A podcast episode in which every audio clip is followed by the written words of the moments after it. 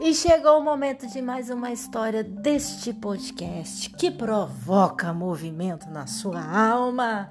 Então vamos a mais uma história desta semana narrados por mim. Ninguém mais na história nesse podcast, só eu. Então respira que hoje vai ser a história de um monge. Um monge que estava próximo de se aposentar. Então não era um monge novinho, já era um monge idoso. E o monge meditando, pensando quem ficaria no seu lugar, porque ele não tinha ninguém para sucedê-lo. Mas entre os discípulos haviam dois que já tinham dado mostras ali que poderia sucedê-lo. Mas ali, naquela dúvida, ele não sabia qual escolher, então ele decidiu lançar um desafio.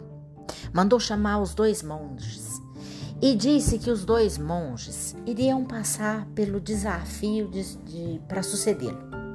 O desafio seria que os dois deveriam subir uma grande montanha, mas cada um deles deveria colocar em seus sapatos grãos de feijões. Bem, o monge deu os grãos para os seus discípulos e marcou o dia e a hora ao pé da montanha. No dia e na hora marcados, estavam todos lá, naquela expectativa para ver qual dos dois iria vencer o desafio. E os dois iniciaram a subida da grande montanha.